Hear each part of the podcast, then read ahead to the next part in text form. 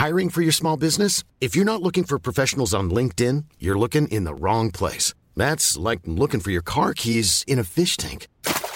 LinkedIn helps you hire professionals you can't find anywhere else, even those who aren't actively searching for a new job but might be open to the perfect role. In a given month, over 70% of LinkedIn users don't even visit other leading job sites. So start looking in the right place. With LinkedIn, you can hire professionals like a professional. Post your free job on linkedin.com/people today. C'est qui ? Qui ? C'est Kikina Studio.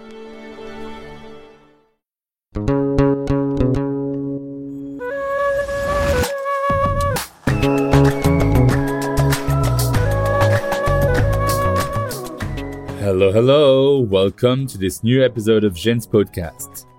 Like every Thursday, I tackle a burning topic in the realm of feminism, gender, and sexuality. Today, I want to talk to you about a topic that is almost never talked about, even less so in the Arab and/or Muslim community. It's the A of the LGBTQIA+ acronym. Today, we're talking about asexuals. Asexuals make up for almost 1% of the total world population. It might not sound like a lot, but they're still human beings who need to be respected and accepted. All the more so as that there isn't just one way to be asexual. Indeed, asexuality is an umbrella term to describe a range of ways folks can identify their sexual attraction. People who are not on the asexual spectrum are called allosexuals. In between, some people might only experience sexual attraction for a person after forming a close emotional bond with them. They're called demisexuals. Some people might feel aroused by sexual content, such as porn, but who won't typically want to engage in sexual activity. They're called agosexuals. Some people might experience low sexual attraction that ebbs and flows. They would be graysexuals. And others do not experience sexual attraction at all. So let's say they're at the end of the asexual spectrum. Aside from sexual attraction, you can also experience romantic attraction, platonic attraction, or emotional attraction. People who do not experience romantic attraction are called aromantics. Quick precision, ace-aro is an abbreviated term for asexual aromantic. Being on the asexuality spectrum and having a lower libido are often incorrectly regarded as the same thing. It's not because they're characterized by lack of sexual desire that they're synonymous. Libido, sometimes known as your sex drive, is a very vague measurement of a person's interest in having sex. Unlike your heart rate or blood pressure, for example, there's no quantitative measurement that points to libido. More than half of them reported having had sex in their lives. Asexual people might still masturbate or have sex. So they are not leftover virgins who couldn't find anyone who would want them. Even the concept of virginity itself is a very damaging social construct. It came about because of the ancient commodification of women at a time when fathers would literally give them away as a transfer of property. In this patriarchal order, women's sexual purity became very important. It's something we, as a human civilization, obsess over, especially in Arab societies as of today. However, there's no such thing as virginity. Defining the value of a human being by penis and vagina sex, by a broken hymen, or by a blood-stained white sheet is absolutely preposterous. The irony of this is that an asexual woman who wouldn't want anything to do with sex is also a problem for patriarchy. She would have an enormous social pressure to get married and procreate. Actually, patriarchs wouldn't mind that women come out as asexuals after 45 because their wombs would reach the expiry date. This is what patriarchy does. It exerts power dynamics so that men can control women's bodies.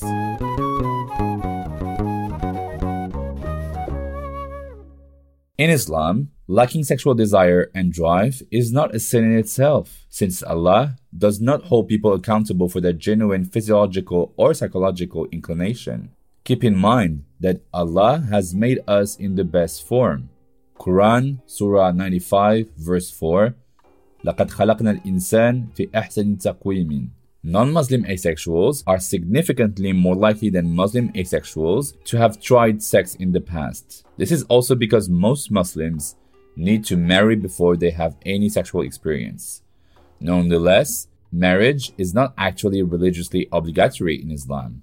Plus, nothing prevents an asexual romantic person to marry someone who knows about it, because in Islam, marriage is not only about sexuality.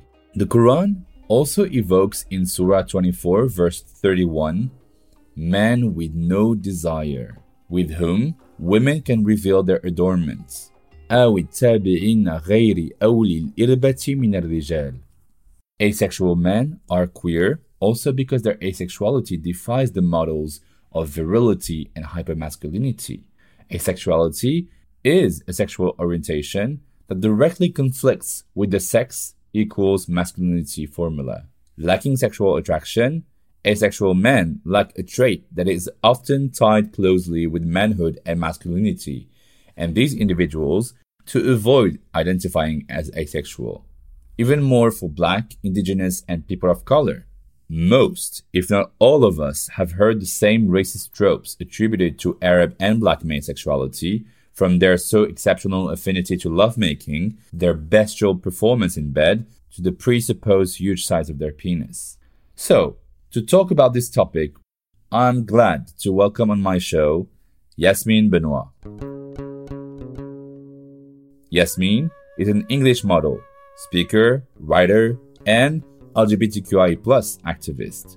At 18, she began modeling with the goal of diversifying the fashion industry and became one of the UK's most prominent Black alternative models. In late 2017, she publicly came out as aromantic asexual.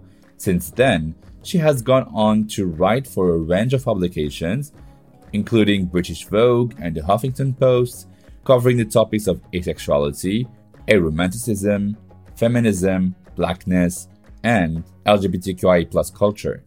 Her goal is to empower the aromantic and asexual people, bring those identities into the mainstream, fight for their social and legal inclusion, and dispel misconceptions about them in an intersectional, cross-sectional way.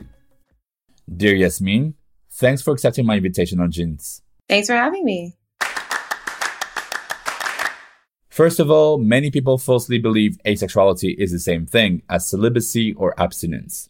But obviously, the difference lies in the fact that abstinence is about deciding not to have sex. Furthermore, Catholics might also experiment the one and only love of God when becoming priests and nuns, but that obviously doesn't make them asexuals. Along with celibacy, it represents a choice. But asexuality isn't a choice, is it? No. The whole point in abstinence is abstaining yourself from something that you would otherwise desire. And celibacy is, the act of restraining yourself from having sex. Usually both of those are for, religious reasons or spiritual reasons, or it's a lifestyle choice.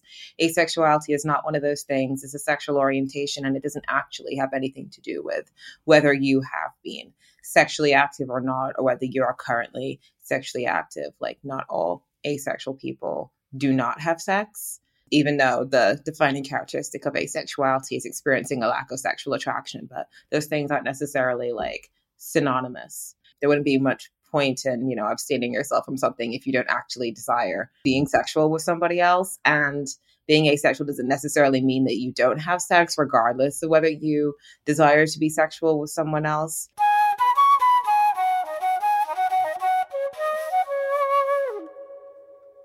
Especially within Muslim women who respect a form of chastity, asexuality is seen as a symptom of their prudishness, or of their unattractiveness, or even as a consequence of their disability, if they have one, as if people with disabilities were all naturally asexuals, which is very wrong and infantilizing, isn't it?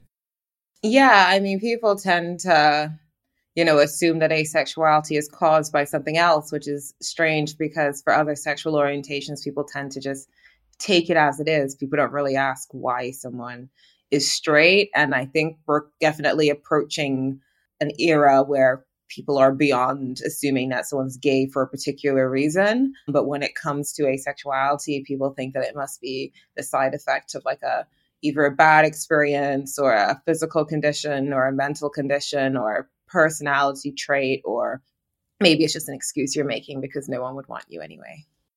Exactly. Also, because there isn't some span of time that someone has to go without sex before they're granted the title of asexual, right? Because that's not what asexuality is. If someone hasn't had sex for a year or even for 3 years, that doesn't make them asexuals. Asexuality is about not experiencing sexual attraction, not a lack of sex. Yeah, it is specifically about experiencing a lack of sexual attraction towards anyone, regardless of their gender. So I always say, unless someone identifies as asexual, don't call them asexual. Don't assume that they're asexual. There's lots of reasons why someone might not be having sex at the moment that has nothing to do with them being asexual. Some people are just busy. They have other priorities. I think it's something that people need to be wary of in terms of like labeling others. But I also think it's something that people in the asexual community should also be wary of. And I think that we should all just kind of like just respect people's differences. Like there's no one way to experience any type of sexuality. There's allosexual is a term for people that aren't asexual, but there's a million different ways you can be allosexual. There's a million different ways you can be asexual, and people's, you know, tendency to have sex or how often they do it or how they do it, all of that differs. And there's no like right or wrong way or ideal frequency for these things. One of the most common misbeliefs around asexuality is the idea that it's a medical condition, which is absurd to me. As if asexuality was synonymous with a hormone imbalance. But most asexuals who had their hormones tested have found that they have normal hormonal levels. So there's nothing to be fixed. Yet, I have heard so many times that depression could cause erectile dysfunction and lead to less sexual drive, which could explain someone's asexuality. But again, this is wrong. Do you think asexuals are disregarded by medical professionals? Yeah, I mean, there's been an issue with pathologizing queer orientations for a very long time, like across pretty much all of them. Asexuality has not been immune to that. There is still this kind of abstract idea of what normal sexuality is. And if you fall outside of it, then it's assume that there must be some kind of medical way to fix or cure the problem. And when it comes to asexuality, we've been pathologized as hypoactive sexual desire disorder in the International Classification of Diseases in the UK and Europe, and in the Diagnostic and Statistical Manual of Mental Disorders in the US. It pretty much means that if you're not experiencing sexual desire towards other people to an appropriate degree, then it's seen that there is something medically wrong with you that can be fixed with medication. But of course, it doesn't actually fix anything. And this idea that there is like that there is a right way to experiencing sexuality and that there is an ideal frequency does lead to asexual people being medicalized and subjected to conversion therapy at a higher rate than what people would originally assume. And it's just kind of like an overarching theme within our culture to kind of see something as different as being something that needs to be fixed. And consequently, even if you're not a healthcare professional, it is kind of like the first thing that people jump to is assuming that your asexuality, again, is a side effect of something negative and that you can probably overcome it to experience sexuality in a normal way and therefore live a happy, fulfilling life.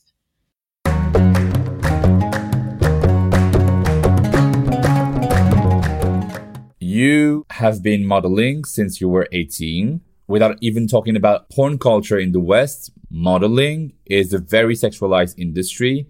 Cinema representation of women in beautiful dresses makes them objects of desire in the eyes of men. So there's this male gaze that turns every female body into a product of fantasy. How does that work as an asexual person who is also a lingerie model? I mean, I think, you know, with everything in the world, you can, you know, you can deconstruct it and you can analyze it and you can think about, you know, the origins or the interpretations and the perceptions. I mean, but at the same time, you also just kind of have to live your life and do whatever you find enjoyable. And I don't think that you should have to stop to restrict yourself because of how something else might be interpreted or because of what it's seen as connecting to in the same way as like, you know, you can go out and get a job. It's like, okay, well, you're contributing to an exploitative capitalist system. It's like, yeah, but also it's a fun job and I'm making money and I'm living my life. It's kind of like that. I mean, for me, modeling, it was, you know, a way to kind of bring diversity to a space that I never really saw myself represented in. And it was a fun way for me to express myself and my style, and also to work with like really creative people and create images that were very artistic, and also just to kind of just add something different to that space, and also to make money as well. I'm not very squeamish when it comes to lots of things, and I like to wear pretty much anything, as long as it's not too colorful, tends to be my personal restriction. I'd rather wear a bra than like a floral dress any day. Like that would be more contentious for me. I know people have always had something to say about like how I dress. When I was younger, it was always, oh, well, for a Black person, you're dressing a bit too gothic. We don't like that. And now it's like, oh, for an asexual person, you're dressing a bit too sexual. And I'm like, we really need to get out of this idea that because of someone's sexual orientation or their race or any other demographic that they fall into, that they need to tailor their self-expression accordingly. I think that we should all just be able to wear what we want, do what we want, and work where we want. When it comes to modeling, the environment isn't actually like as kind of provocative as I think people would assume. You're just on set with a photographer, posing in uncomfortable positions, worrying about lighting, trying to make the clothes look good, and then you eat a snack and go home. And that's really all that's happening there. It's nothing that controversial, but how people interpret the images once they go out into the world is their own business. Yeah, maybe also that there's no such thing as looking asexual. Asexual people are people, and they might want to dress up, wear makeup for anyone else but themselves.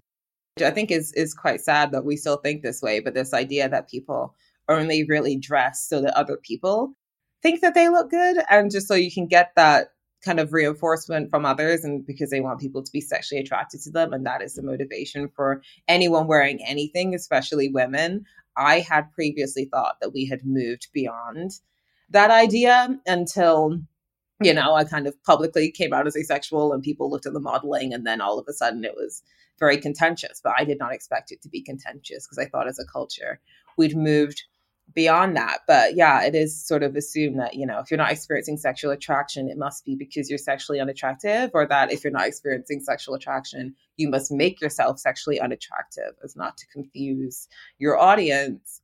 And I guess then there's also just this idea that if you don't want people to be sexually attracted to you because you're not seeking out those kind of relationships, and you just don't have to try, as though trying to look nice is a chore. And don't get me wrong, it can be sometimes, but you know, me wearing a nice shirt isn't a chore.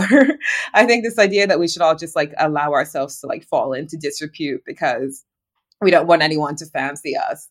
And I think people, I've kind of heard this within certain kind of feminist circles, is like, you should be free of this because you don't need to be, you know, appealing to men. So you should be able to kind of release yourself from this entrapment of like performance. So it's like, I'm performing for me, and I don't even see it as being a performance. It's just me wearing eyeliner because I think it makes my eyes look nice.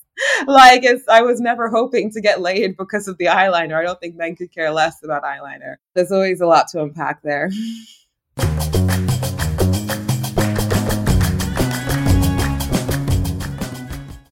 Most of the time, intersectional people experience the conundrum of being too queer for BIPOC spaces and too BIPOC for asexual spaces. It's like it's never enough to be fully, wholesomely accepted. Can you tell us more about your journey? I mean, I think that, you know, being a Black girl in the UK, which has an increasingly diversifying population, but like when I was a kid, I was the only Black girl in my class for like most of my entire time in primary school. So I was always kind of used to being like the odd one out. I was also I gained experience at quite an early age of how the different intersections means that you kind of don't really fit in anywhere. I quickly realized that, you know, as a Black woman, Black men aren't always an ally. I realized that as a Black woman that was into alternative subculture, people in that subculture aren't necessarily allies.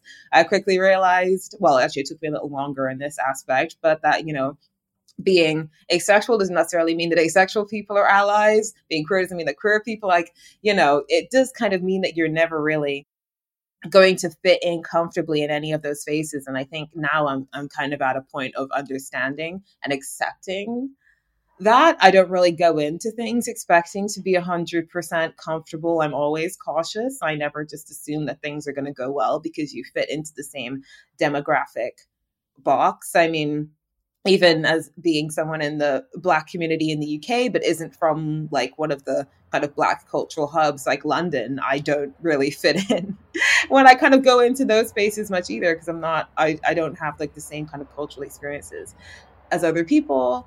So it's always been something I've been quite conscious of, but it's also one of those things that you only kind of really discover in hindsight, because as kind of like a kid and as a young teenager, I wasn't inclined to think, oh, this is probably happening because I'm the only Black person here. Instead, I thought, oh, maybe I just really did this wrong all the time, and that's why this is happening. And then it's only as you kind of get older and you look back and you think, oh, maybe it was this, or you pick up on statistics about different things and you realize that it's actually quite a generalized phenomenon that happens to, Black people, especially Black women all over the place. And you're like, okay, it wasn't just me. This wasn't a fluke. This is actually a overarching phenomenon there.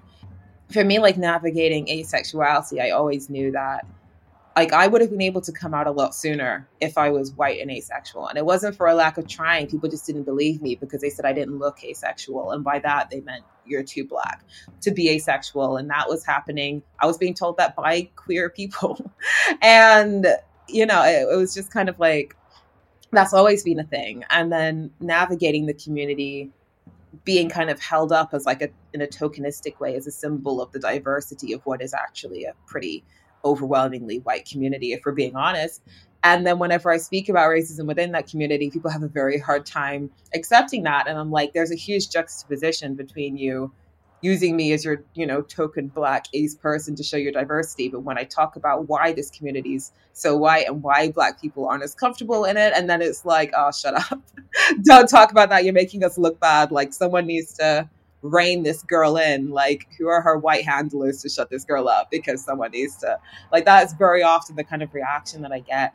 And so it's been a difficult one to navigate. I think I was very quiet about that experience for a while because I didn't really feel like people would accept me talking about that, because I was told that it's, it's counterproductive for the movement for me to talk about racism when I'm supposed to be talking about the positive things. But I was like, I can't genuinely speak about asexuality every single day and act like everything's been fine the whole time and that none of these things make a difference, because they do.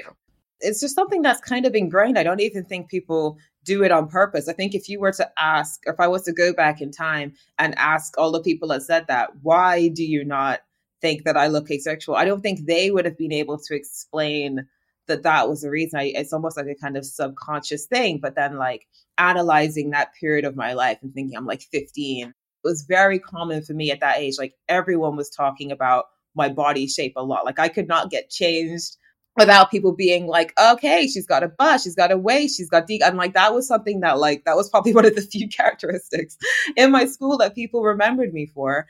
And in hindsight, I'm like, yeah, it was kind of sexualizing to always be talking about my butt and my waist all the time.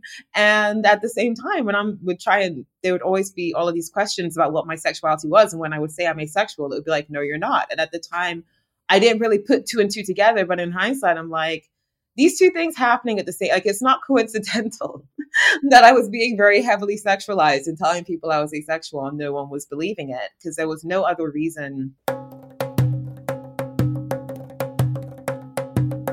53 years ago, the first Pride was a riot.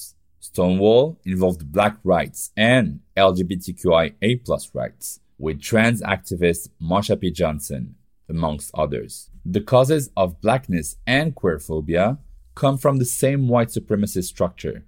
Have you ever met uncomfortable situations of white gays who wouldn't be supportive of your asexual identity or your struggles as a Black person?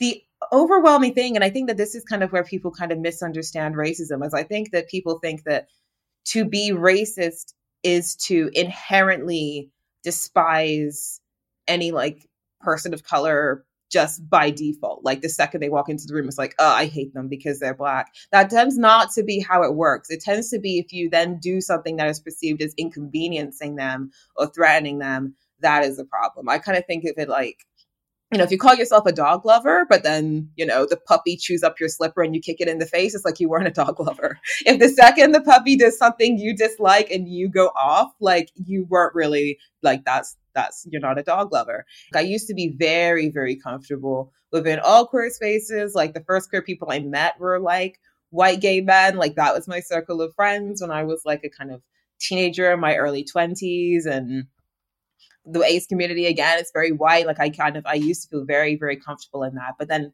I feel like it wasn't until I guess I sort of became more successful when I kind of became more aware that there was a sort of contention there, because then it was kind of like, okay, well, like we kind of need to go harder on her than we would for other people. If I said anything that someone even slightly disliked, I was going to know about it for months on end, and it was going to be like a witch hunt over it. And then I could see a white ace person or white queer person do something or say something that's a lot worse. And it was kind of like, oh, well, they probably were just confused. Anyway, they seem sweet. It's okay. But for me, it was like, oh, yeah, well, she's probably, you know, she must be very aggressive. She's very threatening. Oh, we're scared of her. She's so angry. Like, regardless of whether I said anything or not, all of those kind of stereotypes come to the surface. And I think that why it's hard to have those discussions within the community is because often if you're part of any kind of marginalized group, you kind of assume that you have like a get out of jail free card, and you don't really have to do the same work that you would expect for those outside of the group, because it's like, oh, well, I'm a minority, so I'm not going to do anything discriminatory. Like, I don't need to check myself like that. Like, it's not going to be me, and it can't be me. But I literally have like white gay guys, like whenever I've spoken about asexuality, and they'll be like, oh, well, you know, she doesn't understand oppression. She doesn't know what discrimination is. And I'm like, are we just forgetting that I'm Black as well? Or are we just, it's so strange that like, I will hear that very often, this idea that like, oh yeah, we understand oppression. What the hell was she know? I'm like, we're just missing very key factors in this conversation. and it's like, you were strangely comfortable in saying that. It's like, we can't really compute the intersections and the multi-layers of this conversation together. So it's definitely become more of a thing over time. And I directly equate that with, I think people see me as being inherently more threatening because I have a voice that's louder.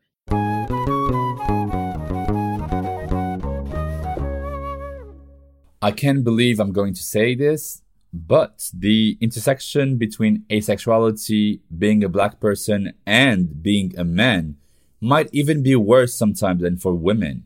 For most young men, losing virginity is seen as something to be celebrated as a milestone of manhood, due to the racist expectations of Arab men and Black men to be the Olympic gold medalists of sex life. Black men's engagement in sexual relationships has become a practice in upholding the colonizer's standard of manliness. Perceptions of Black males on the ace spectrum all point out to the very opposite of Black malehood. How to not judge Black asexual men according to toxic masculinity?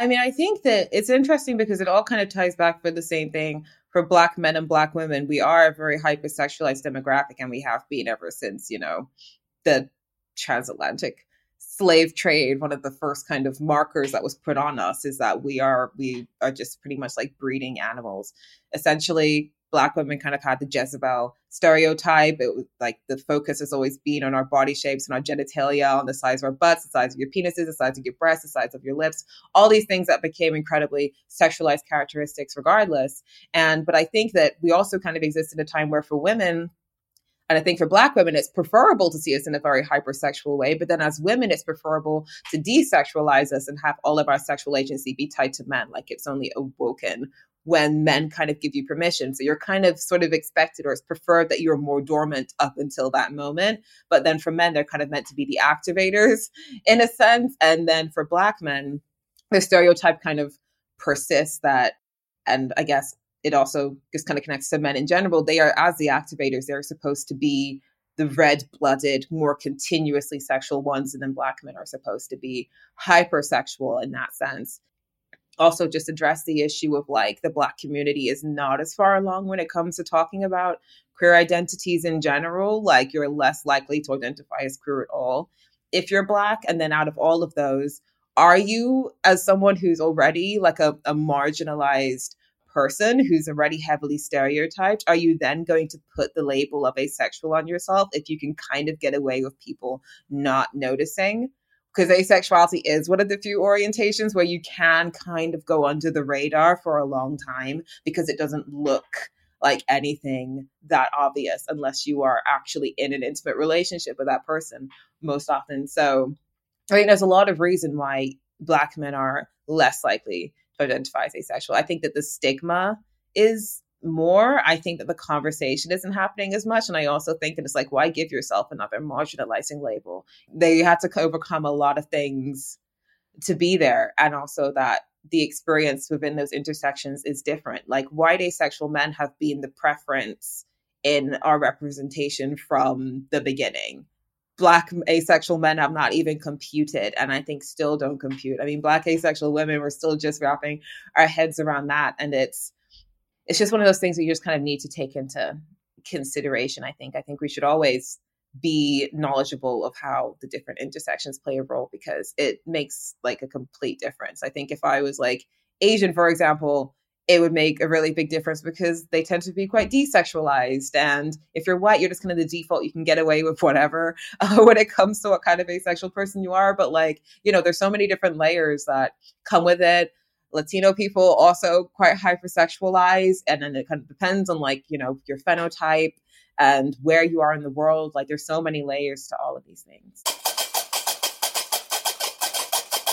One of the many asexual Muslims I have had encountered in the past felt a tremendous number of lonely moments, not because they don't have sex, but because they are never represented anywhere. They feel like they're the only one asexual Muslim they know of. With family and social pressure, they fear coming out as asexuals, and they relentlessly have to refuse marriage. I'm guessing that most of the other asexual Muslims, because yes, they exist, feel isolated and alone. So what shall be done for them to feel less lonely? I mean, I think it's complicated because aspects like religion and culture are things that are kind of beyond your control. I think it would be great if we could all, you know, if I could speed up the Black community's awareness of queerness. I think it would be great if, you know, you could kind of be part of cultures that are very religious and also make them a bit more open when it comes to talking about different aspects of sexuality. But as someone who comes from a Christian family of various different types of Christians, but also has Muslim family members, people who converted to Islam later in life, there's a pattern there that it's just kind of preferable. I think if you were to pick a queer identity as someone who's either Christian or Muslim, I think the preference within those communities would probably be asexual out of all of them. But it's also just kind of the issue of that you're not straight. And that's kind of when it kind of becomes contentious because I think people just assume that you're just being well behaved and you're just kind of conforming to a kind of very non-sexual idea, which would be preferable, but that's not what it is. And I think that that's kind of where the issue comes in. And it's hard to combat the kind of isolation that comes with that because you're not really going to be able to change your entire culture and like the kind of mentality of your family and your community. But I think all you really can do is find other people like yourself and try and form a sort of community within that. I've hosted the asexuality conference in the UK. We often have like a panel that's on like, you know, asexuality and religion, and there's been like ace Muslims on that. And I think that all you can really do is kind of find a community together because, and then hopefully if you're in the position to be open, which not like some people aren't, but if you are, you can kind of plant the seeds in different places just by edging towards that conversation. And then hopefully over a very long period of time, it will become a much more normalized discussion. But I think it's a lot harder when you're taking like religion and culture into it because they're inherently conservative most of the time. So it's kind of hard to always combat that. Being asexual doesn't say anything about a person's opinion of sex. Many people who do experience sexual attraction are afraid of sex, but that does not make them asexual. But it can be confusing for some people who question their sexual identity. So my last question is, how can you know you're asexual when the word is built as a place where sex is at the same time the utmost taboo and omnipresent? I mean, I feel like the only thing you can do is just think a lot more inwardly, which is something I try and do. And maybe people say that's very self-absorbed of you, but I feel like you kind of need to just, if you spend your whole life like unpacking everything, you're not really going to be able to just kind of live for yourself. I think that you need to kind of be like, okay, like, yeah, society's expecting me to do this. The messages are saying this, but regardless, what am I going to do? Like, that's kind of always been my thing. It's like, yeah, I know I'm expected to do this. I know it'd be preferable if I did this, but I'd rather not. So I'm not going to. I think that should always be the priority, is kind of just finding what works best for you. And I think that when people are kind of discovering themselves, sometimes it kind of ends up veering into this, I need to have a word so that other people can understand me because everybody else has a word and I'm expected to have a label. And if I have a label, then that's going to solve all these problems. But it doesn't always. Like, it's not actually compulsory. But again, I think it's kind of one of those messages that our society has that, you know, your sexual orientation is very important. Therefore, you need to have a word for it. You need to have a box to tick. You need to be able to explain it to people. But you actually don't. You don't need to tick the box. You don't need to answer the questions. You don't need to have a word. If the word is useful, if finding what your sexual orientation label is helps you, if it helps you to articulate your experience, then yeah, totally look into that. If it actually doesn't, but you just feel like it's meant to and that you have to do it, then maybe just focus less on it. Like, I, as someone who wasn't able to come out for a long time because people didn't believe me, even though I discovered the term asexual, I wasn't able to use it. But I also feel like in some ways that was quite good because I was able to just focus all my other, like, what made me wasn't what my sexual orientation was. I had to find other things, and I wasn't able to kind of rely on that for being a big part of my identity. Like, it had to be formulated by other things. And then as a grown adult, that was when I was kind of able to be like, okay, I can incorporate this into who I am and how I navigate the world a bit more. But I've already built a foundation of all these other things. And I think that was quite helpful. So I think people should only embark on that journey if you feel like it's actually necessary and helpful. Like, it's not compulsory.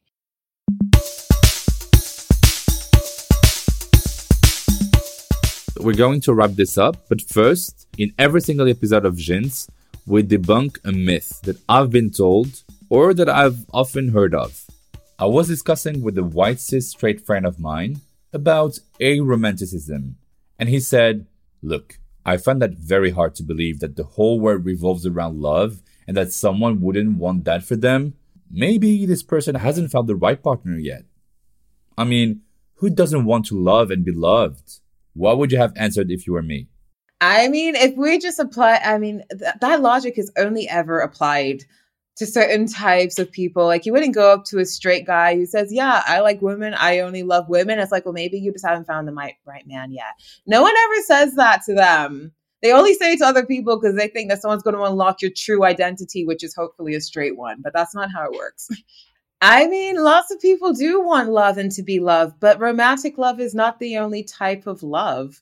As an aromantic person, there's a lot of love in my life. I have love for my friends. I have love from my friends, from my family. I love animals. I love dogs. I feel so much love from like my supporters. And I just feel like there's a lot of love around. I think that this overemphasis on romantic love kind of does everybody a disservice because you find people that have amazing lives and so much support and so much love around them. But if they're single, they feel like they failed and that they aren't, and that they're like these isolated people. And it's like, do you not see how much love is around you right now? Do you not see, like, you've got children, you've got friends, you've got brothers and sisters and cousins and the whole community of people? Like, there's so much love in the world. Like, it does not just have to be romantic. So I agree, you know, love does make the world go round, but that doesn't mean that you need to date them.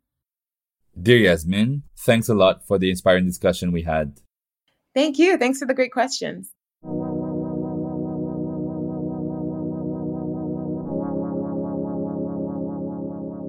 Remember, you'll find all the aforesaid references in the description below. For the most curious minds among you, I'll put a few book and film recommendations linked to today's topic, be it on Spotify, Apple Podcasts, Amazon Music, Google Podcasts, or else. Don't forget to subscribe to Jins Podcast account and to leave your questions and comments. Go subscribe to Jins Podcast on Instagram at JINS_podcast. Don't hesitate to share around every time you listen to an episode, because you should always remember that someone, somewhere, somewhat needs a new light shed on Islam, gender identity, sexualities, Arab origins, or anything that can be prone to oppression.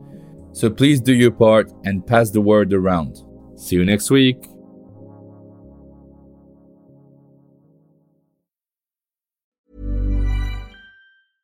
A lot can happen in the next 3 years. Like a chatbot may be your new best friend. But what won't change? Needing health insurance. UnitedHealthcare Tri-Term Medical Plans are available for these changing times. Underwritten by Golden Rule Insurance Company, they offer budget-friendly, flexible coverage for people who are in between jobs or missed open enrollment. The plans last nearly 3 years in some states, with access to a nationwide network of doctors and hospitals. So for whatever tomorrow brings, UnitedHealthcare Tri-Term Medical Plans may be for you. Learn more at uh1.com.